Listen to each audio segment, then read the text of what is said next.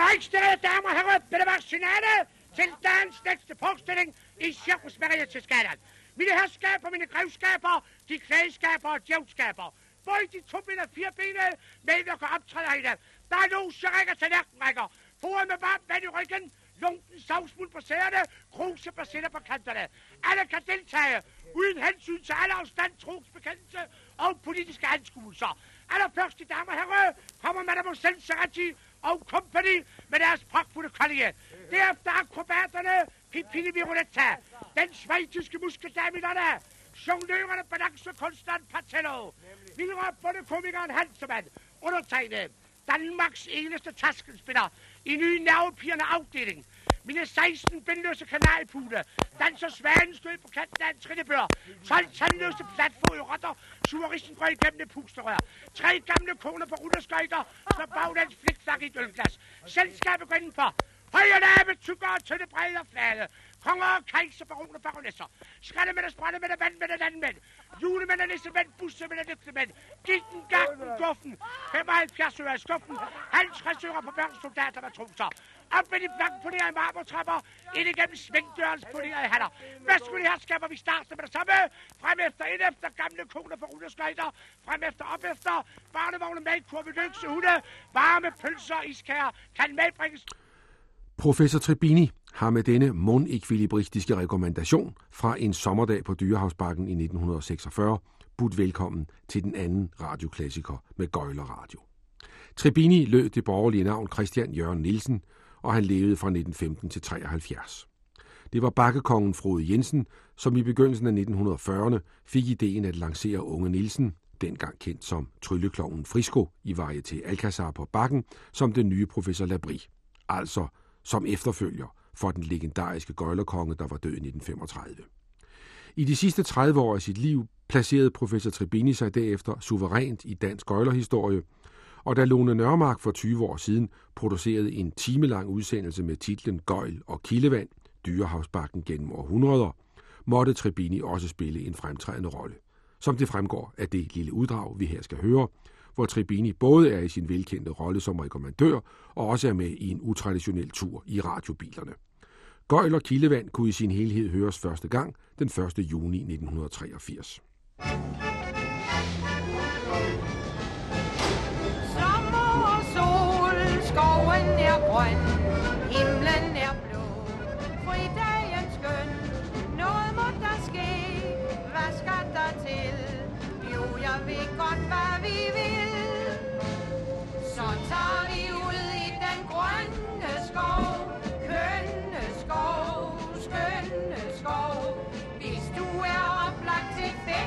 og sjov, så skal du ikke spørge nogen om lov. Dyrehavsbakken, her mødes vi. Her er der alt, hvad du godt kan lide. Græsset kan bære en blyviol. Kom og tænd min sol.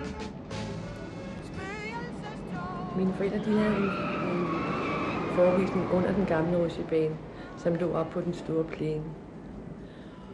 Og da jeg blev født, der blev hele bakken illumineret, og helt ned til Røde Por, der blev faklerne tændt, for at jordmoren kunne finde op på bakken.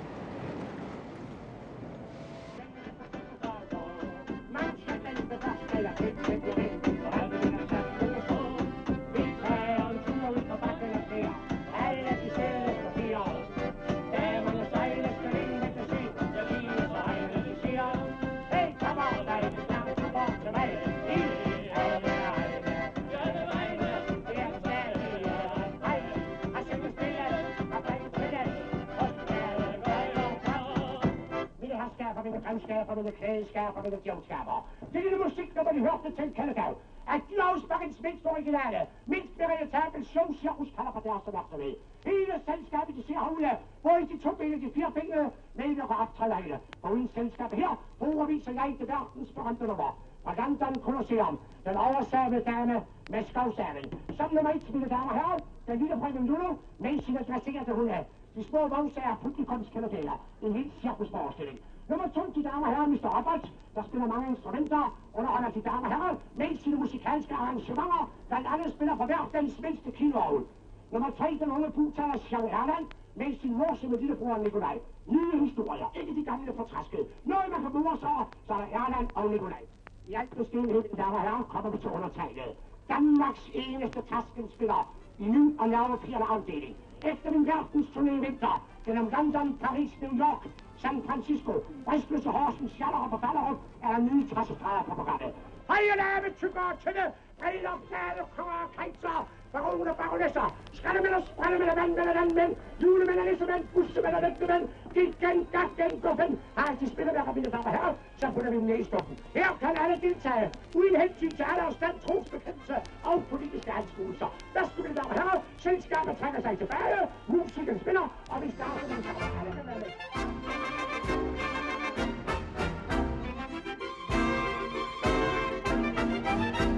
I tog og bus, vi ruller afsted mod skoven nok en gang. Vær mild og god og glad og syng med på folkets fællesang.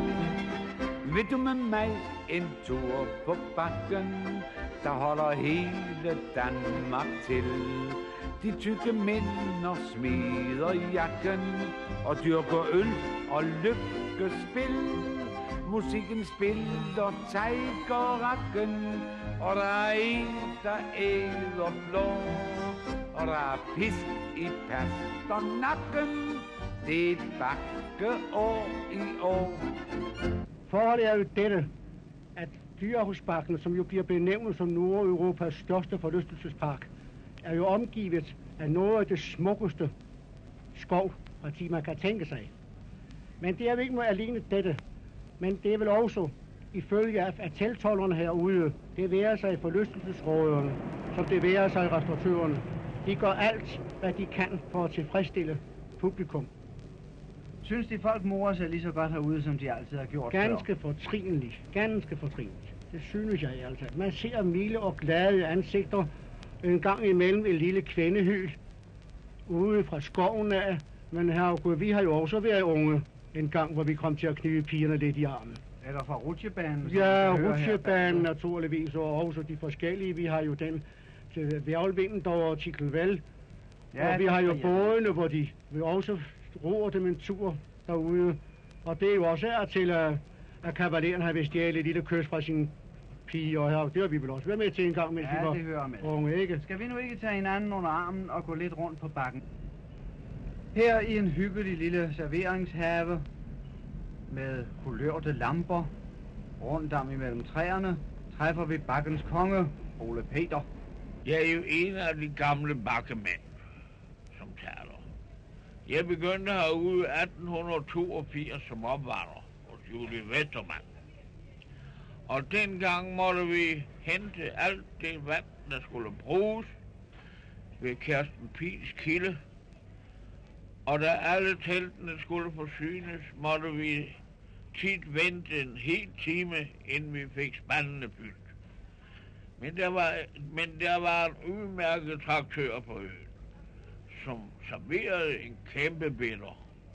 Et glas kildevand for fem øre.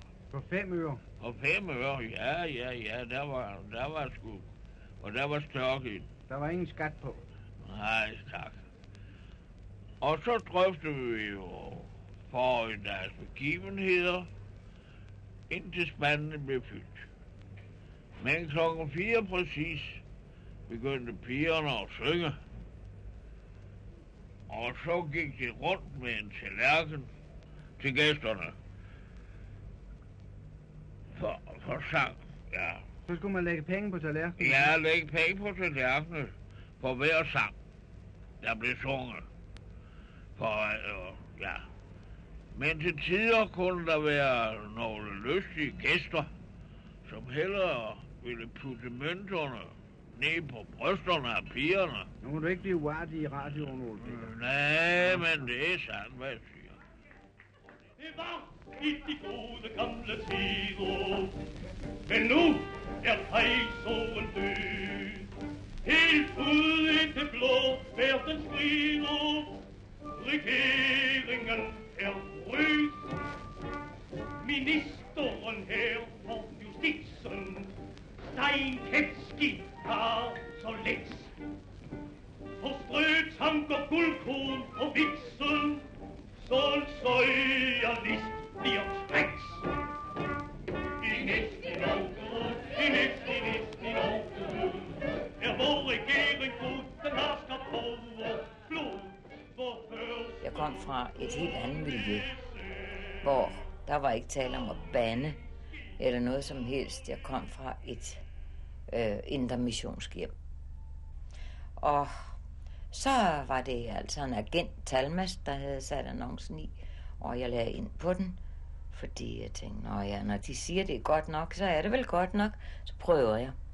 Og da jeg så kom ud med ham, og vi stod nede i døren, og jeg kigger op på pigerne, nej, det vender jeg mig aldrig til. Jo, jo, bare prøv, bare prøv. Du skal se, du vender dig nok til det. Og selvom de første år, de var altså svære for mig, fordi jeg var øh, så generet og stille, du ved, næsten øh, for stille til at være her. Men øh, mine sange, dem gav jeg, som de skulle gives. For når jeg sang, så tænkte jeg ikke på noget som helst andet. Så gik jeg bare op i det.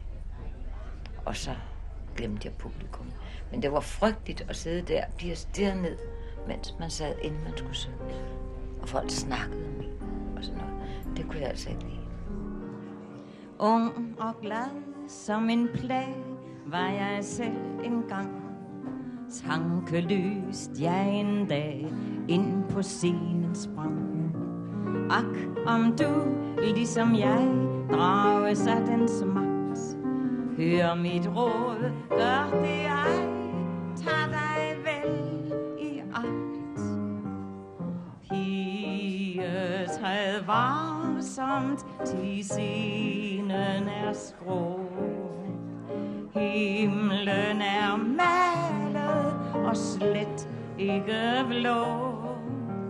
Alle stjerner, der tindrer om kap, slukker man blot ved et tryk på en knap. Ja, værsgo at tage deres vogne. Formanden giver af sin egen loppe en gratis jubilæumstur. Værsgo at sige på. Ja, så kører vi, Stefansen. De kan godt klare rettet i deres egen vogn, ikke? Jo, jo, jo. Au!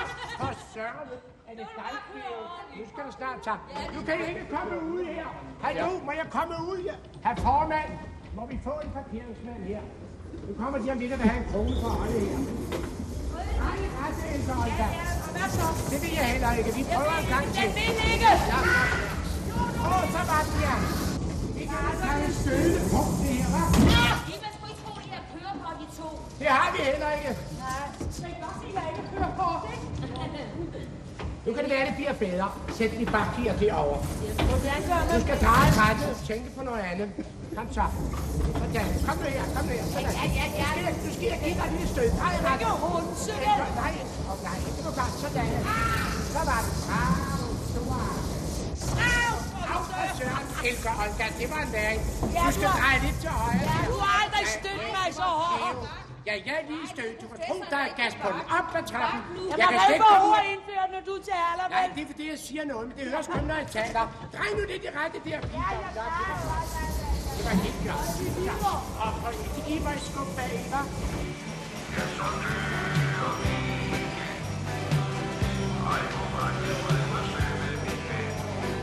Han styrer helt forkert Kurt var dejlig Til sidst i dette uddrag fra Lone Nørmarks udsendelse om gøjl og kildevand, fik vi en bid af sangen om Robert i radiobilerne med mikrofonsangerinde Eva Massen, akkompagneret af Sylvester og Svalerne. En passende påmindelse om, at netop Leif Sylvester Petersen og hans makker Erik Clausen i en årrække som Clausen og Petersen gjorde et hæderkronet forsøg på at holde liv i gøjleriet. Nu skal vi tage et hop tilbage til dengang den danske gøjlertradition virkelig var lyslevende. Svend Alkærsi har ganske naturligt kunne høres i radioklassikeren gentagende gange. Det har været både gedigent og seriøst, men jeg tror ikke, der er mange, der har hørt en radioudsendelse, hvor den flittige og samvittighedsfulde radiomedarbejder ler højt, for ikke at sige skraldgriner. Men det sker nu. For i en udsendelse, Svend Alkærsi lavede i 1966, med den gamle gøjler Svend Palsbom, måtte den ellers så alvorlige mand overgive sig. Og det er jeg sikker på, lytterne også må i dag. For Svend Palsbom fortalte, så det var en lyst i programmet med den forrygende titel, da jeg rejste med 13 selvmordere. Hvad der ligger bag titlen, kunne man første gang høre den 31. december 1966, og nu er der mulighed for igen at møde Svend Palsbom og hans helt særlige rejseselskab. Se, øh, sidste gang vi mødtes, øh, Svend Palsbom, der fortalte de for mig så længe og så dejligt om deres drengeår på Vesterbro omkring århundredeskiftet. Og de sluttede med at øh, fortælle om den gang, de stak af til Amerika, og jeg er da ganske klar over, at med den begivenhed, der begyndte de jo forfra på et helt nyt liv, helt forfra. Men jeg kan jo se på dem, at nu da vi mødes igen, så er det ligesom om, det kniver for dem at, at få hugget ankertårne øh, til Vesterbro over. De er ikke helt færdige med Vesterbro, var? Nå, nej, nej, der er jo det ved det. Vesterbro, det er jo mere en istegade. Se, der hvor, hvor Vesterbros Teater nu ligger, der lå jo der omkring 1904-5 en, en vej til, der hed Parsienne. Og øh, den lå derinde, så akkurat samme sted, hvor teater er, er inde og gården. Og jeg havde to søstre, som var noget ældre end jeg. De optrådte begge der, de sang. Og jeg havde jo så min gang der bag kulisserne. Jeg var jo nærmest, hvad jeg skal kalde bydreng, men jeg så jo en del og hørte mig og så videre. Og, og da, da nu banegården, den nuværende, den tog i brug, der på det gamle terræn derovre, hvor ved trommesalen der bagved og lidt længere hen, der, der kom blandt andet den store øh, cirkus. Det var næsten lige så snart den nye banegård tog i brug, så kom denne Jack Joy, stor amerikansk øh, telcirkus, og det var vist nok første gang, han kom til København og opslog sit telt der. Og øh, en af mine søstre var forlovet med en artist øh, derfra. Var det en af de søstre, der, der Ja, ja. sang og dansede Jo, der? ja, jo, jo. Men øh, det var som sagt øh, denne søster, hun var forlovet med denne artist der fra Jack Joyer. Jeg kom jo også derover og gik, og sådan, sådan en skøn dag, så var der en, øh, kaptajn Vel, han havde en søn på min alder. Og han var øh, blevet, øh, øh, ham han arbejdede sammen med i nummer, som kun børn lavede til børn. Øh, eller sådan en slags børneforestilling. Han var blevet syg, og så sagde øh, kaptajn Væl til mig, det, det, det kan du jo lave. Vel dårlig, sagde han. Og øh, øh, Øh, så det var første gang, jeg, jeg, jeg lavede sådan noget nok af bog, der faldt på halen og så videre. Det var ikke noget kunst i den store stil, det var det ikke. Men, men øh, jeg, jeg fik sådan en interesse, og så det, de kalder øh, savsmuldsduft og sådan noget. Nu må jeg der fortælle, at hans hovednummer, Jack Doys hovednummer, det var jo en hest, en vild hest, de havde fanget på pampan, som ikke ville have sal på. Det tror jeg pokker, den var fuld af spidse søm indvendigt. Det var jo kun sådan noget, sådan noget skulle man måske ikke fortælle, men det er nu rigtigt. Det vidste hesten jo i forvejen, så det var jo, han sagde jo også kun på den øjeblik, hvor den lavede de, øh, alle mulige krumspring. Men øh, det skulle folk ind og se, denne vilde hest. I dag gik det jo aldrig, de ville kalde det dyrplageri. Det var det også naturligvis. Så sker der det der, at en storm fuldstændig flænger teltet. Ødelagde teltet fuldstændig for Jack Joy. Fuldstændig. Han stod der med alle artisterne. De fleste var udlændinge, og de skulle jo have deres gage og så videre. Og, øh, Og han så tjente ingen penge. Nej, så, så bestilte han sig, øh, bestemte han sig for, at mens at, at teltet blev repareret og syet og så videre, der var vist nok kun én stor teltmager dengang, der kunne lave den slags ting. Så vidt jeg ved, lå han Anders eller Aarhus, men et af de to steder. Og øh, så fik han altså, mens han fik lavet telt, så tog han med dyrene og forskellige artister til øh, Christiania. Og nu har jeg lært derinde, og sådan, jeg var jo derinde og hele søndagen. regnede. Jeg havde lært at ride lidt. Og jeg var med til at ride hestene ned til Kvæsthusbroen. Derfra gik så båden eller damperen øh, til Christiania. Ja, Christiania altså, det, hed- det er jo dengang, det er også, hvad jeg tænker på, ikke? Og øh, så er min søsters øh, forlovede, han foreslog, for han skulle nemlig ikke med derover. Nej, han kunne ikke tage alle artisterne med. Og han foreslog mig, at vi skulle gemme os nede i, i skibet sammen med hestene. Og det gjorde vi. Vi gemte os nede i bunden af skibet. Vi lå der i al halmen sammen med hestene. Og øh, dengang, da... Og han skaffede så noget proviant og noget at spise under rejsen.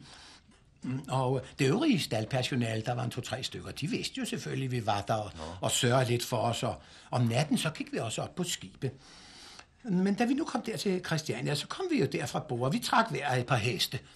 Og så stod vi der, der stod Joy jo dernede og så og sikkert nogle øjne, han gjorde, da han så os. Det havde han jo slet ikke ventet. Det er klart. Men øh, Vi fik begge to en chance ved cirkus, og det gik meget godt, men for mit vedkommende, der var jeg jo hele herligheden kun, jeg tror, det var tre eller fire dage, for mine forældre havde jo efterlyst mig. Husk på, jeg, jeg var jo skolepligtig. Oh. Uh, der kommer det. Ja, jeg var Hvor gammel var skolepligtig. de? 14 år? Nej, nej, nej, nej, jeg var 9 eller 10 år, ikke engang det, ved nej. Jo, nej, men jeg var stor af min alder, det må jeg indrømme, jeg var stor. Nå, nu har jeg selvfølgelig fået blod på tanden, så udlægsler og sådan, og så, da cirkus vendte tilbage, så blev Svog og jeg, vi blev enige om at stikke af sammen til Amerika. Og vi havde jo dengang de danske Amerika, både United States og Frederik Norton og så videre. Og øh, ja, sandt at sige, øh, vi røg jo med som blinde passagerer. Men det var kun fordi svoger kendte en. Jeg tror, det var en fyrbø eller sådan noget ombord øh, på Frederik 8. Mm, altså, han var jo selvfølgelig ved besætningen, så han, vi lå faktisk altså dernede ved det, de kalder bunkers, nede blandt kålene, helt over i hjørnet. Og der kom han jo en gang imellem med noget vand og noget mad til os. Dengang var det jo meget mere. Jeg tror, det var en 8-9 døgn. Mm, før at vi var over der ved Håbukken. Og der gik vi jo så i land om natten. Og jeg slap ind, og så var det ikke så længe, så havde jeg så, og han havde fået noget at bestille ved det øh, Island. Det ved de godt. Nej. Jo, det er det store forløs. Den, det er en lille ø forlystelse. Coney Island. Ja, jo. Ja, ja, ja. ja, ja, ja. Det er sådan en slags dyrehavsbakke. Ja, det kan man. Det var det dengang. Hvordan det er i dag, ved jeg ikke. Og jeg, jeg fik noget som gadefejr. Jeg har også været vinduespusser. Jeg var hospitalsportør og så videre. Jeg, jeg prøvede alting og så videre. Må jeg lige spørge, hvor gammel var de blevet i mellemtiden? Ja, der var jeg faktisk ikke fyldt 14 år. Jeg var ikke konfirmeret. Jeg har aldrig blevet konfirmeret. Nej, det glemte de. Ja, jeg har jo alligevel hullet mig igennem for uden, men det kan jo godt være, at man skulle øh, begynde på det. De, de kan jo nå det endnu, Palsbom. Ja, man skulle måske ikke sige det, men jeg har en datter, som heller ikke var konfirmeret, for jeg har jo taget dem ud i solen og dødt dem, ligesom at Jeppe Aukær, far gjorde med Jeppe Aukær. Og øh, så sagde jeg navne, og så skrev jeg bare en navnesæl op til dejen, og så var det i orden. Men da da hun så skulle, skulle øh, have sit barn døbt og gifte sig videre, så ville præsten ikke uden at, at hun lå sig konfirmere først. Og så derfor mener jeg nok selvfølgelig en bedag her, men yeah. det er jo ikke for sent. Og jeg kan jo godt også have tro for uden. Ja, ja, Nå, ja, ja, ja, ja, der ser de. Det Nå, var- men jeg blev det var altså... Island, ja. Ja, der blev jeg i et godt års tid. Og så havde jeg sparet nogle få hundrede dollars sammen og vendte hjem. Og det var jo midt under krigen. Ja, det ved I godt. Den begyndte der i 1914. Ja, altså den første verdenskrig. Mm, og øh, København var jo oversvømmet af emigranter, eller flygtninge, hvad man nu skal kalde dem, og de havde jo penge. Det var nogen, der var have penge. Det var ikke som nu, hvor vi er nødt til at samle ind til dem. De, de flygtninge, der var her dengang, øh, de manglede ikke noget. Og nu er der måske en eller anden, der vil spørge, hvordan jeg klarede det med mønter og papir og så videre. Så kan jeg, jeg kan faktisk kun sige, det gik altså. Og det var jo heller ikke sådan, det må vi huske, at lige til den første verdenskrig var slut, der var det jo så læse af for eksempel øh, en eller anden, der havde lavet en forseelse eller noget, eller, øh, sådan øh, velhavende menneskers sønner, når når de begyndte at skære lidt ud. Så sendte de dem simpelthen til Amerika, og de blev modtaget med åbne arme. Sådan var det dengang. Det har jo ændret sig noget. Nå. Der er stor forskel og så videre. Dengang kunne man gennemføre meget af, hvad der er utænkeligt i dag. Når jeg kom hjem, og det var jo det, det her Yankee Boy, de ved, jeg kan så tydeligt huske, jeg havde købt et par amerikanske sko, de var knaldgule, og så var det sådan med snuder, der vendte opad. Dengang herhjemme var jo støvler det mest almindelige, og jeg havde stiklommer. Støvler med hægter. Sådan Nej, nej, ikke? nej, ja, herhjemme. Ja, ja. ja. Ja, med hægter, det var jo øh, kun et stykke. Damerne, de havde jo snørhuller hele vejen op. Men øh, det var sådan noget, øh, så kom jeg altså hjem med de der sko på og stiklommer, ja, og så havde jeg sådan flagerbukser, de ved flagrende bukseben, ligesom de engelske marinsoldater, ligesom jeg havde to næredel på, okay. eller en på hver ben, ikke? Ja. Og jeg troede, jeg var en pokkers kærl, sådan er det jo i den alder, ikke? Nå, men så, så øh, øh, mine forældre, ja selvfølgelig, men mor, hun havde jo på en måde selv sendt mig sted. Hun havde provokeret det. Jeg kan som ikke huske, om jeg har berettet det der. Jeg, der var gået med noget imod. Så kom jeg i surmulende hjem. Hun spurgte så, hvad der var i vejen. Så, så sagde jeg, det var alting, og, og, og nu vil jeg til Amerika. Og så sagde hun, jamen rejs du dog endelig, min dreng. Øh, så vent lige lidt, jeg må lige smøre dig en madpakke, og, og så må du have et varmt tørklæde. Du må skam ikke fryse på den øh, lange rejse. Og hvis du nu skulle blive sulten. Nå, nå, farvel og god rejse, og så hils over sagde hun. Men hun havde jo ikke regnet med, at der gik omtrent halvanden år, før hun så mig igen. Ja, det er jo pludselig nok at tænke sig. Nå. nå, men det var nu ikke nemt at slå sig til ro efter det, jeg allerede havde været ude for. Mm, Nu havde jeg jo en bror, som var en lille smule yngre end mig. Og han og jeg, vi stak hovederne sammen, og han lyttede selvfølgelig med begærlighed til alt, hvad jeg kunne berette om livet over der. Og resultatet blev, at vi indeø et nummer, som jeg havde set på Coney Island. Mm-hmm. Han øh, var meget musikalsk, og øh, havde lært at spille violin og klaver, og kunne også øh, traktere nogle blæseinstrumenter. Og øh, jeg havde så mest begreb om harmonikaen. Det her, den kunne jeg spille på lige fra jeg var ganske lille. Det må jeg sige, det lyder mærkeligt, men det var min mor, der havde lært mig det. Hun var nemlig også musikalsk. Så vi øh, fik sådan nogle engagementer. Jeg kan huske, at vi var nogle gange op på noget, der hed, øh, jeg tror, det var Haveselskabets vej på Frederiksberg, der i nærheden af Frelsens her. Ja. Og det var jo ikke meget. Vi fik vist 5 eller 6 kroner til sammen. Men for de beregnede regnede jo med, at det var sådan per honør. Ja. Men vi, det gik sådan langsomt fremad, og sådan en skøn dag, så kom vi ud i noget, der hed uh, Weitstar hos en direktør Mogensen på, det lå ude på... Amager. Ja, der var nu Værmlandsgade, der var Havebær, det var meget hyggeligt. Og, og så kom vi ud i noget, der hed, ja, det tror jeg jo ældre mennesker må jo kunne huske, det er noget, der hed Kobrups Have, ude i Valbylandgade. Ja. Og så kom vi lidt, om jeg så må sige, bagersdag hos en direktør Thomsen, der havde noget, der hed Apollo i Helsingør. Apollo var. Ja, det var verdensartister, der var der. Der var, der var selvfølgelig også sådan noget skravl imellem, som, så min bror og jeg naturligvis ikke, før vi var jo langt fra, hvad vi kan kalde øh, første klasses. Men øh, der husker jeg en. Det var første gang, jeg så denne mand. Han blev en god ven af mig, så længe han levede. Han hed Ples. Han var det, de kaldte tandatlet. Ved I, hvad han gjorde?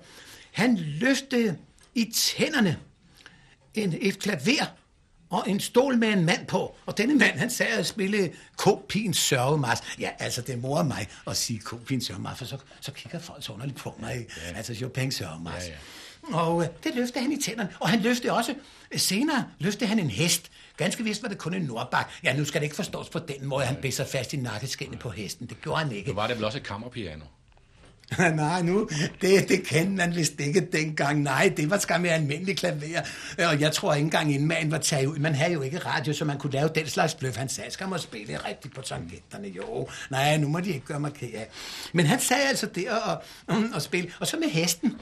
Jamen, den stod jo altså på sådan en platform, og så var der sådan, hvad hedder det, trosser eller veje op. Og så stod han på en høj forhøjning, og der var så for oven fastgjort et stykke mundlær. Og så satte han det ind i munden, og så løftede han lige så langsomt hesten. Med, det glemmer jeg at sige, med en rytter på. Uh, men ikke altså med jernrustning, men rytteren var der.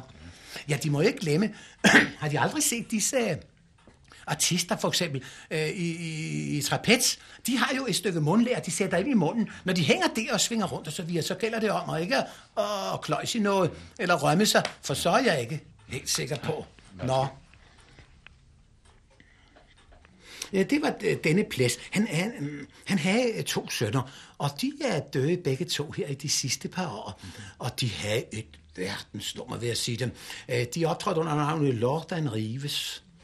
Ja, på de største vej til at verden rundt og så videre. Det var nogle dejlige mennesker. Hele den. Ham her plads, den ældre faren, hvis de så ham, han havde en nakke. Ja, som en tyr. Og et kæbeparti. Ja, det var altså... Men et dejligt menneske var han og så videre. Nå, forresten, jeg kommer i tanke om noget. Jeg, jeg kan altså ikke lade, lade være med at fortælle det. Det var, ja, var det ikke i 1907?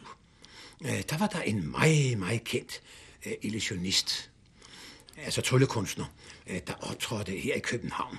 Hans bedste nummer, det var, at han fremtryllede en kæmpe stor tønde ud af den tomme luft. Han stod med en pind i hånden, og selv øh, publikum, der sad på allerførste række, helt op ved rampen, de kunne ikke se noget. Han slog med en stok ud i den tomme luft, og tænkte så slog han på en tønde. Og lige da han slår på tønden, så kommer der kravlende en ung dame op. Det var hans kone altså. Hun kom kravlende op af tønden. Og de spekulerede, og de pressen skrev om det, og så videre. Jo, det var vel nok godt. Men så, han boede på Hotel Bristol på Rådspladsen. det er jo der, hvor Absalon ligger. Ja. Det kan de nok huske. Ja, ja, ja. Det er der, hvor Absalon, mm, altså øh, forsikringsselskab Absalon ligger. Men nu kommer det allerbedste. Da han nu skulle rejse, så var alle hans kufferter, de stod pakket på værelse, og så sendte han stuepinde, eller hvem det nu er været, ned med besked om, at han ønskede regningen præsenteret. Øh, hvor længe der nu så gik med udskrivningen af regningen, det ved jeg selvfølgelig ikke, men da inspektøren kom op, værelset var som blæst. Der var hverken tryllekunstner, eller kuffert, eller kone, eller noget som helst at se. Tryllemand og hele historien, det var som sunket i jorden, vil jeg sige. Man fandt ikke spor. Det var altså den sidste uforlignelige tryllekunst, han lavede her i byen, og det lå man meget af i København, kan det tro dengang. Hvad, Men altså ikke Vilkening. Kan du ikke huske? Vilkening, jo, det, var, jo. det var ham, der havde det- direktøren heller. Ja, ja, ja, ja. Derfor for Bristol, han, han, jeg tror ikke, han lå med. Nej, men de der øh, øh, øh, øh, øh, tryllekunstnere, altså ham tryllekunstner og hans kone, det var jo, det var jo folk med levemåde. Det var jo ikke det bare lapskovs, de havde spist, kan de nok forstå, så der er sikkert, de har sikkert efterladt en stor regning. Nå, men vi var altså rundt omkring i, i landet på disse små varieteter og sådan noget, og foreninger, hvad nu vi tjente til sammen. Ja, det blev efterhånden 15-20. Nu er pengene selvfølgelig mere værd mm, øh, dengang. Hvad spillede I? Ja, vi havde sådan et komisk nummer, vi havde... Øh, ja, det var også sådan lidt nok about, forstår de. Øh, vi havde en ganske lille... Det var forresten begyndelsen til det nummer, jeg havde set på Coney Island. Det var sådan et, øh, et lille stige, at min bror gik op på og lavede sådan nogle... Han var jo også seriøs, og så kom jeg ind og lavede det efter og faldt på halen. Det hele var ingenting, men det var øh, takterne. Det var noget, han lavede, som vi indøvede. Det var disse trin og den måde, vi faldt på, og det var det, der gjorde det. Det var faktisk altså... Øh, øh, ja, vi var ingenting. Vi var ingenting. Men altså, folk ville til sidst se os. Vi havde nok at gøre, men vi fik bare fået læg for det. Øh, da, da nu nummer sådan var pusset noget af, så impresario Paul Neve, jeg læste her forleden, da han er lige død. Øh, men det var ham, der skaffede os det første ordentlige gage- engagement. Det var nemlig Circus Bus i Hamburg. Ja. Det var jo store forhold. Ja, men han havde faktisk fine, ja nu siger jeg faktisk, det bruger folk i dag til hvad han nu, han havde virkelig fine artister, så havde han også mig tre klasse ind imellem. Derfor kunne vi jo også komme der. Nu er det så beskeden. Nå, det ved jeg ikke. Det var ikke noget særligt. Det kan jeg bedst se i dag. Vi kom så vidt omkring, og vi var blandt andet i Buenos Aires, Sydamerika, og der skete altså det. Ja, for at gøre en lang fortælling kort, min bror faldt ned fra en 8 meter. Der var stigen efterhånden vokset til 8 meter. Så høj var den. Fra en 8 meter mm, høj stige. Og øh, ja, han var altså færdig i den branche. Han blev indlagt på hospital og øh, kom senere hjem. Jeg rejste før ham og begyndte at læse. Øh, nu havde han altså, om det var sygehusopholdet, der gjorde det, han havde fået, øh, om jeg så må sige, teologiske eller gudelige interesser. Øh, og han har altså også drevet det til noget i den retning. Det kan jeg nu ikke lide at genkalde i rendring. Det kommer sådan set heller ikke det, det ved. Men det var altså i begyndelsen af 20'erne, at uheldet var ude. Og jeg tog så alene tilbage til København, og, og jeg, jeg kan huske, jeg var i stykke tid som på et sagførerkontor, som almindelig kontorist. Ja, så var ikke jeg havde andet at bestille, og der skete altså noget så sjovt. Nu skal de bare høre. Jeg er jo ikke, jeg er jo ikke jurist, jeg har ikke forstand på det. Så øh, nu synes sagføreren så godt om mig, og ja, altså det siger jeg ikke for noget, men det var, jeg var jo ung dengang, og han var allerede gammel, og, men altså det må han have gjort, for han rejste på ferie i 14 dage, og jeg skulle så passe Bæksen så længe. Og det vil jo sige, at jeg skulle jo ikke passe Bæksen set fra juridisk synspunkt, for det har jeg jo ikke begreb om. telefonen? Nej, jeg skulle bare tage imod telefonbeskeder. Hvis penge blev indbetalt, betalt dem, eller hvis der kom regninger, så udbetale. Sådan noget ganske almindelig øh, dagligdags kontorarbejde. Og jeg satte der, så kommer der en dame ind. Nu sagde jeg, det har jeg jo altid gjort i forkontoret. Og der var så en omstilling til telefonen ind til sagføren. Der var en dør imellem. Der kommer en dame ind, sådan en pæn dame. Hun kunne være en 35 år. Det husker jeg ikke. Jeg var jo ikke ret gammel. Hun kommer derind, og og hun gik vel simpelthen ud fra, at jeg var fuldmægtig for hun begyndte at fortælle altså øh, om mandens utroskab, og nu ville hun ikke finde sig i det længere. Det var synd for, for børnene, og jeg ved ikke, at hun fortalte, jeg sad og hørte roligt på hende, og, mm, og sådan, så, ja, ja, hvordan det gik tæt, og ikke gik til det ved jeg ikke. Efterhånden så fik jeg snakket hende i søvn, for, for, for, for jeg var lidt generet ved det der. Ja, så øh, hun ville i hvert fald gå hjem og prøve et stykke tid nu og se, om ikke det kunne blive bedre. Men så begik jeg faktisk en dumhed, for jeg skulle slet ikke have sagt noget, men da sagføreren kom tilbage, tænk, så fortalte jeg ham det. Han blev så knusende gal, vil jeg sige dem. Han gik op og ned af gulvet. Jeg husker det så tydeligt. Op og ned af gulvet. Det må de vel huske. At jeg skal jo ikke. Jeg ser jo faktisk, at jeg er jo klienterne væk. Ikke? Der blev ingen sag ud af det. Han så hende aldrig mere. Om det var blevet godt, det ved jeg ikke. Eller om hun har søgt en anden sagfører end mig. Det tør jeg heller ikke sige. Men i hvert fald, sådan gik det til. Jamen, de fortsatte ikke af den vej. Nej, det var kun ganske. Det var sådan en, hvad skal jeg sige, en meget, meget kort mellemstation. Det kan jeg godt sige. Men øh, så kom chancen. Ja, chancen, siger jeg. Nej, nu skal de bare høre. Panoptikon på Vesterbrogade. Altså ikke det, der er der nu. Men det Men gamle. altså, ja, der var nede i kælderen Panoptikon. Ja. Der var spejlkabinetter, og der var, hvad var det, de hed, is, isgrotter, eller hvad det hed. Disse grotter, man kunne, der var mange ting. Jeg har jo set det mange gange. Det var, det var lavet af Wilhelm Pagt. Ja, ja, det ved jeg. Det var en fotograf. Ja, ja, ja. Men det var ikke det, jeg mener. Jeg mener altså, der var mange forskellige ting. Jeg købte dengang det ophørte og blev solgt, der købte jeg den gruppe Lamok. Altså, hvad skal jeg sige på dansk? For jeg kan sgu ikke fransk heller. Men nu prøver jeg at sige det. Dødshuse. Vil du kalde det det? Ja. Det var altså et sted, hvor er selvmordere, dem der havde I Paris. mistet livet for egen hånd i Paris, ja. øh, blev bragt hen. Og det bestod, jeg husker så tydeligt, det bestod altså af 13 figurer.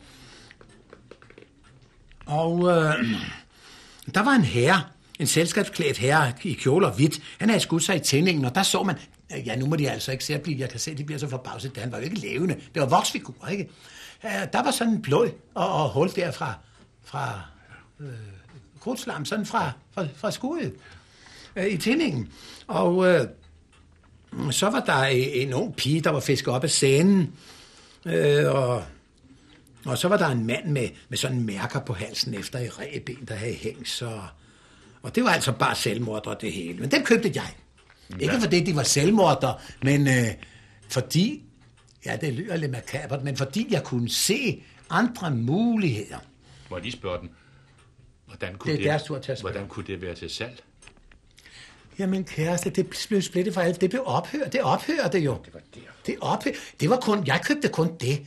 Hvor de andre, om det er gøjler og den slags, der har købt andre ting, det tør jeg slet ikke sige. Jeg aner ikke, hvor det blev af. Jeg købte kun det. Forresten kan de huske fru Jensen fra Dyrholdsbakken.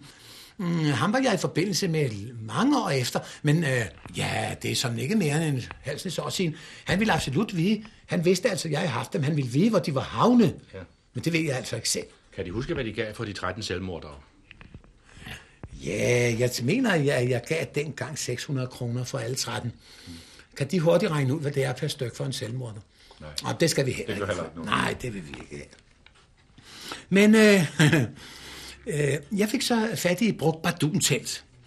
Og jeg fik forbindelse med to gamle øh, drevne, kan jeg godt sige, gøjlere.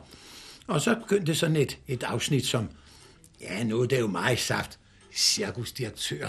Det kunne jeg selvfølgelig godt lide at kalde mig, men øh, det var jo ikke en regulær gøjler. Ikke spor han. Og en dag et mindre stil. Det kan de nok tænke, hvor meget cirkusdirektør bliver man med 13 selvmorder. Nå, men det var i hvert fald en meget lille målestok. Og det første jeg lavede ud, det var noget, der hed Svinglen ved Nakskov. Kunne være, om det eksisterer endnu. Det gør Nå, øh, der var tre dages fugleskydning, og der havde jeg fået at vide efter køndighedsudssagn, at der var mange penge at tjene for gøjlerne der. Øh, der er forresten Jacobsen, en, en, en pelsvarehandler Jacobsen. Øh, han havde jo forbindelse med, øh, ham kendte jeg en gammel, gammel gøjler. Han er pelsvareforretning i Frederiksborg. Han er i forbindelse med, hvad hed han, Ole Olsen, filmsdirektøren. Mm, Og han fortalte mig altså, at, at Ole Olsen, mm, han var altså, det beviser, at hvor forretningskyndig han var, Ole Olsen. At Det, det var nemlig vist nok i svingen. Der var alle pladser solgt. De blev solgt ved auktion dengang. Og så lå der en karusel på en side, og så en stor tom plads. Den bedste plads, der var. Og så på den anden side, der lå en anden køreforretning, om det nu har været et eller andet. Det ved jeg ikke. Men så var det, og de kunne ikke forstå de andre. Hvor, hvor bliver det af? Hvor, hvor- hvem, hvem har købt den plads og den allerbedste plads?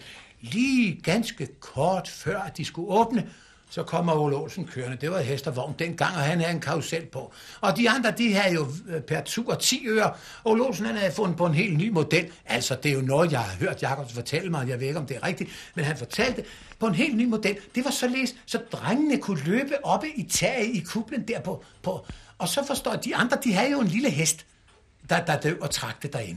Men, men indvendigt. Og så spille en lirkasse. Men se, Ole Olsen, der, han engagerer nogle drenge. De løb der, lidt den ene vej, så vendte de sig om og løb den anden vej, så kørte folk baglæns. Altså, Ole Olsen, han kommer andre ord, når de andre reklamerer per tur 10 øre, så reklamerer Ole Olsen tur, retur, 10 øre.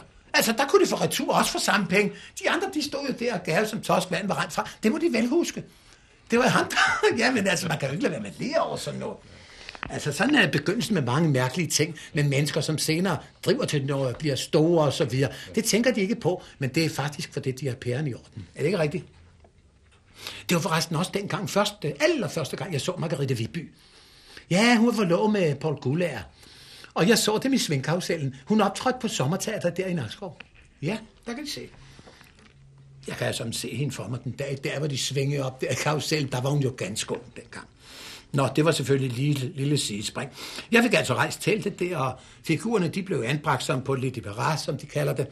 Og øh, der var levende lys, der brændte de rigtige steder. Jeg havde jo set, hvordan de var opstillet i panoptikoner. Jeg havde trykt øh, pæne vejlinger, programmer og så videre. Og jeg synes selv, det var et rigtig pænt arrangement. Og det var vel nok noget for øh, pænt mm, til gøjl og til under de forhold. Det tror jeg nok lidt i hvert makaber, fald. lidt makaber. Ved du, hvad jeg så fandt på? Der kom jo ikke ret mennesker, ret mange mennesker. Jeg havde to medhjælper, der skulle lønnes. Nej, så tog jeg en af disse selvmordere, en arbejdsmand, forstår de. Og ham holdt jeg sådan uden for teltet og holdt ham op på armen, og jeg havde virkelig sådan et håndklæde omkring. Og så viste jeg kvindemorderen Landry frem. Det var den franske kvindemorder. Ham ville alle folk se. Og senere så fandt jeg på med disse to, øh, Richard Lupp og Nathan Levenpold, de to studenter, der havde forgivet deres kammerat med blåsyre. Så viste jeg også dem frem. Men det var jo ikke dem. Nej, det er Men klart. det er jo gøjl. Det er jo gøjl. Det må man tilgive mig. Det er gøjl. Ikke? Jeg kan huske en, der rejste. Ved du, hvad han havde? Han havde sådan et pano- panorama, så hvor man kunne se sådan lidt våge prospektkort i forstørrelsesglas. Ikke andet. Men til sidst så kom de ind i sådan et lille rum, hvor der stod, her ser de byens største af. Der var helt mørkt. Så kom de derind, så trykkede han på en knap, så blev der lys. Tænk, så så de sig selv i et spejl.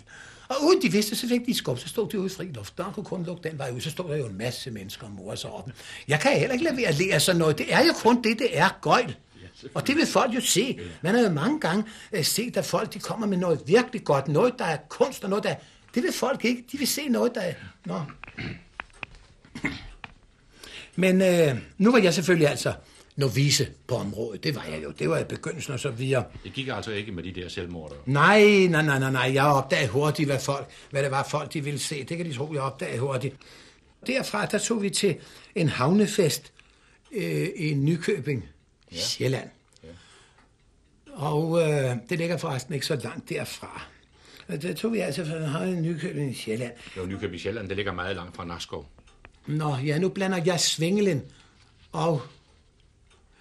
Ja, jeg mener jo altså, at da vi havde købt pladserne øh, der i Svingelen, så mener jeg, da vi tog tilbage til Majbo. Ja, og så til Nykøbing. Og så til Nykøbing. Ja, men det er Falster. Ja, nå, men det var Nykøbing Falster, det er mig, der vrøvler. Det var Nykøbing Falster, ja, for vi var jo ikke så længe om at komme. Ja, det er rigtigt.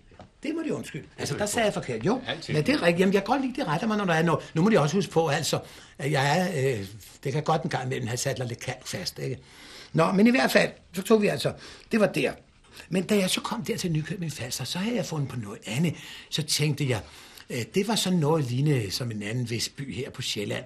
At der var sådan mange, om jeg så må sige, mere alvorlige mennesker, måske dybt religiøse eller sådan. Men ja, øh, disse figurer, der fandt jeg pludselig ud af at lave om til Jesus og en stolt apostel. Og øh, de fik jo øh, dagene om sig og blev lavet. Og jeg vil nu ikke komme nærmere ind på det, men øh, der kom altså, det ville folk se. Det ville de. Jeg købte mig selv sådan en høj flip, der gik hele vejen rundt og stod ved indgangen. Så det gik nogenlunde, ved at sige. Men jeg var glad for det indtil. Og jeg ved ikke, om man kan omtale sådan noget med næste dag. Det er altså læst, forstår de, at at forestillingerne lukker op. Dengang var det klokken 4 eftermiddag, før måtte gøjle ikke begynde. Musik og den slags. Jeg ved ikke hvorfor, men det var heller, altså... heller ikke apostlerne. Ja, altså, det var jo alt. Det var jo alt. Nej, der var ikke noget. Det var passet lige godt med de 13 figurer, Jesus og de 12. Ja, Nå, men ved I, hvad jeg så fandt på? Bedst som jeg står der og rekommenderer, så kommer jo politimesteren, går ud fra, han er sådan en guldtræ som kasketten, det var det også. Han kommer hen, og en hel masse alvorlige, dybt alvorlige mennesker bag ved ham, og spurgte, om det var mig, der var indehaveren af den forvisning. Ja, det var det. Ja, det var sådan og sådan, at der var en del af byens borgere, der havde ønsket den forestilling afbrudt, eller de ville ikke finde sig i det, og det var blasfemi og så videre. Og øh, jeg nedlægger så her ved forbud øh, mod yderligere øh, fremvisning af den slags her i byen. Og det kunne han jo gøre. Kunne han det? Ja, det gjorde han. Og jeg ved ikke, men jeg havde, det jeg havde, det var faktisk et markedspas, øh, som jeg skulle have fra politiet, jeg rejste på. Og det, det var udstedt af politi og opdagelsespoliti, eller hvem det var i København. Men det galt jo ikke for de, for de forskellige pladser. Det har jeg erfaret flere gange. Der var det skam politimesteren der, der bestemte. Så det andet havde i grunden ingen værdi for så vidt. Øh, Det var politimesteren i hver, øh, hvad hedder det, hvad, hvad er det, sovn, amt, eller hvad det nu her, der bestemte. Ja, i hver politikreds. Kreds, ja. Der har vi det. Kreds, ja. Der bestemte. Nå. Og øh, i hvert fald så, nu havde jeg jo en lille kasse, let kasse, hvor hver figur blev lagt, for der skulle ikke meget til, før de kunne slås i stykker. De var jo voks. Ja. Og øh, de blev lagt derned, og da de blev lagt på, øh, så øh, kom han lidt senere. Og han havde en, en tang med og noget lak og sådan noget. Der blev så politiet sejlsat for. Og det måtte altså ikke bryde, så længe han var der. Men så var der en af de medhjælpere, jeg havde, der opdagede, og det har jeg jo ikke tænkt på, selvom jeg vidste, at hæslerne sagde udvendigt. De var lige til at skrue af. Så vi skruede den af på den ene afdeling, altså på låget, og så skulle vi lige løfte op. Forstår de, at tage figurerne ud, og så skrue det på igen. Og så kan det være, at der kom en gang i pebermønten, hele den. Vi var rundt omkring. I alle de, der var jo altså kun 3-4 maskeregarderober, og der legede vi sådan militæruniformer og den slags ting. Og øh, vi var jo i aktivitet hele natten, forstår du, for det koster jo penge, altså noget liggende stil. Altså ikke noget betydning, men nok for mig, ja. som skulle lønne de andre og så videre. Og øh, det blev jo skruet på igen de dog. Der var ikke noget at se. De stod, som de skulle, de der. Så næste dag, så kunne jeg stå uden at reklamere. Øh, udenfor og rekommendere og fortælle folk, at ja, øh, byens, en del af byens uforstående borgere har nedlagt forbud. De kom med politimesteren i spidsen. Jeg må ikke mere fremvise Jesus og apostlene. Men øh, i dag, mine damer og herrer, der er de lejlighed til at se Napoleon i slag med Waterloo, om de øh, hans tabre marskaller med marskalne i spidsen, mine damer og herrer. Følg med strømmen ind, sagde jeg. Dem, der kommer først ind for de bedste pladser, og så videre. Og det kan nok være, at munden den gik. Og se den dame, hvor hun stråler som en forsinket solopgang, og den her, hvor hun slækker sig med albuerne til langt op over skulderbladene og så videre. Altså, det var, når de havde været derinde, så stod jeg jo også men ganske gratis, mine damer og herrer, kan de få lov til at se politiet sejl for Jesus og hans 12 apostle. Det koster ikke noget. De ligger der en som i deres kister, mine damer og herrer. Så kan de selv dømme. Og sådan gik det, forstår de. Men det der med, at folk kom ind, og så 13 krigere, Napoleon var den ene, og vi havde lavet sådan hulter til bulter. Det var jo gamle våben fra alt muligt, nogle muskedoner, og noget, og en havde en brygkniv i hånden. Vi var sådan, det var jo ikke en Det var derfor, han tabte Men folk morede sig. Det gjorde de. Det var også meget godt, de morede sig. Må jeg lige, må jeg lige spørge, øh, disse, disse 13 selvmordere skulle altså laves om til Jesus og hans 12 apostle. Men øh, selvmorderne, de lå jo ned. Det gjorde apostlene jo ikke. Ja, forstår de, det er et emne, jeg ikke er glad for at komme ind på, fordi at selvom øh, tiden er en anden i dag, så øh, det er jo ikke sikkert, at andre ser på det med samme øjne. Jeg så på det som gøjler, jeg skulle leve, jeg var ung, og jeg havde ikke interesse af det religiøse. Jeg var kun ude på forretninger, og så må man bruge alle øh, midler, og hvis jeg skal sige min mening, så synes jeg faktisk heller ikke, at der er nogen mennesker, der har tjent så mange penge på, som på Jesus. Kan det i vores fjernsyns- og genmekaniserede tider, kan det lade sig gøre at tjene penge på den slags ting endnu den dag i dag? Hvordan andre ser på det, er jeg ude af stand til at udtale mig om. Men jeg vil påstå, at hvis jeg går hen hos en maskendiser og køber en gammel, gammel bule plyssofa, slidt i betrækket og ikke noget værd for en 5 kroner, og de har tid til sommer, og hvis jeg er mobil og nogenlunde rører, hvad jeg ikke er i øjeblikket, så vil jeg sige, at vi to kan tjene en mægtig skilling bare på en sæson, udelukkende ved at rejse rundt med den sofa. Hvordan? Ja, hvordan? Hvordan? Ja, nu skal de høre. Det er jo altså Hvordan noget skal- ganske improviseret, Ja. men det er, er korrekt. Det er lige meget, hvad farve den har, ikke? Ja, det var jo gerne grønt eller rødt plysse. Men bare sådan en gammel, så folk kan se, det er en gammel plyssofa øh, der fra den tid. Så vil jeg øh, rejse rundt, og så vil jeg øh, have sofaen, den skal stå inde i teltet, og der skal i grunden ikke stå andet i teltet, og så rundt omkring, der skal man trække en snor, så de ikke kommer for nær og ødelægger klinodiet, og øh, så står den sofa der. Og så skal der inde, så må vi se at fremskaffe nogle billeder og malerier, eller noget, hvad vi kan, af Frederik den 7. og grevinde Danner, og så skal jeg nok ordne resten, ser de. De kan så se ved kassen, og det er jo også den mest sikre stilling, man har. Ja, det, ved, det ved jeg da snart ikke, hvis der er mange penge i kassen. Jo, men det er jo, jeg har jo været engang rejst med en menneske, jeg forstår det, og der forsvandt hele kassen. Men det, jeg vil sige, det er... Ja, det, ja, nå, nej, altså, de lærer sig, jeg for... Nej, det, jeg vil sige, det er... Ulrika, nu skal de se det for dem i tankerne og tænke, så vil de godt give mig medhold. Det lyder sådan lidt søgt, men det er nu korrekt, og jeg vil bevise det. Og, øh, se, nu øh, har jeg, den sofa, og den er inde i teltet, og jeg har ikke andet. Så når forestillingen begynder, så står jeg udenfor og rekommenderer mine damer og herrer, der levede en konge i Danmark, som vi alle sammen ved, nemlig Frederik den 7., også kaldet grundlovens giver. Mine damer og herrer, denne konge lærte en modist, Louise Rasmussen, senere alle, som grev en danner at kende. Han blev viet til hende til venstre hånd. Ja, ja, det kan man jo godt blive uden at være kajtonne. Og de levede lykkeligt i mange år. Men for at begynde med begyndelsen, noget historikerne fuldstændig har overset. Da kongen første gang kom kørende forbi Købmagergade, hvor Louise Rasmussen dengang, hun havde jo senere i Vimmelskafte, havde sin modeforretning, fik han øje på Louise Rasmussen, der var ved at ordne noget i sit udstillingsvindue. Hun var vist nok, vist nok en af de første, der havde en øh, parisisk øh, øh, mekanisk dukke i vinduet. Tror jeg, jeg ved det ikke. Og han synes jo, at hun var noget så billedskøn, hver sin type. Og han for, forhørte jo hos kammertjener, hvor han nu forhører den slags ting. Kammertjenere plejer at have mest erfaring. Og fik at vide, at det var en tidligere figurant inde fra det kongelige teater, fra balletten, der var begyndt modesalon der.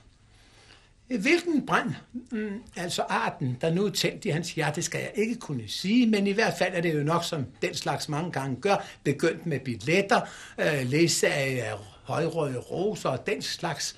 Og i hvert fald, mine damer og herrer, så udviklede forholdet sig. Ved hjælp af store omkostninger, ved, ved hjælp af studier i Rigsarkivet, vi har brugt alle midler, at det lykkedes os at skaffe den sofa, der stod i grevinde Danners bagværelse, da kongen første gang aflagde hende besøg, satte sig ved siden af hende på sofaen i bagværelse og trykkede det første kys på hendes læber, mine Det første damer og herrer. kongelige kys. Ja, kongelige kys, ja. Men altså kys, om de kongelige, er de ikke ens. Mine damer herrer, som de ser, sofaen er jo lidt bule og lidt slidt i betrækket. I øvrig uforandret fra den gang. Den er naturligvis anvendt flere gange siden. Men har har de lejlighed til at se den gå rundt omkring den, mine damer, og lægge mærke til sofaen, luk øjnene og tænk dem, hvad den sofa har set, og hvad, hvad den ville sige, hvis den kunne tale. Der er jo masser af andre måder, som, øh, jeg ved ikke, om jeg har sagt det, jeg har jo rejst med en menneske, en levende menneske, jeg lige fanget på Borneo. Han var jo i virkelig en bud i Nordkram for retten på Kan forstår forstå Det Det var meget længe, før jeg fik overtalt ham. Ja, det var da sådan, at da jeg havde sminket ham og, og sværte nogle tænder sorte og lavet en krål og, og, og hængt noget rødt kø op uden for teltet med noget frugtsaft i, så det så ud som om, jeg blev da selv bange. Ja, det- En årgang, ja, det kan de tro. Men jeg vidste jo, at han var skikkelig nok. Han var skam gift og alt. Jo, der var ikke noget. Færdig med øh, Frederik den 7. sofa. ja. ja, hvad kan der være mere at sige? Jo, Ja, jeg fik sådan, man kan som godt sige, storhedsvandvid med i gang, for jeg tjente gode penge. Og så fik jeg anskaffet mig et større telt. Men så var der det, jeg var så ude for et langvej regnvejr. De ved, når man nu har sådan et telt, og det regner for eksempel bare en uge eller otte dage i træk, og man skal betale leje, og man skal betale artister, og man skal betale musik og alting og så videre. Der er ingen mennesker kommer. Ja, så er det så, for at sige det rent ud sagt, jeg gik til sidst. Rabundus. Ja. Og nu ser jeg jo altså som en gammel knak med minderne. Selvfølgelig, man har set mig og være med til mig, og måske også selv bosse forkert af på en eller anden måde, det ved jeg ikke. Men jeg håber, der bliver så meget godt så også, at vægtskålen vipper til den rigtige side, når sjælen engang skal vejes.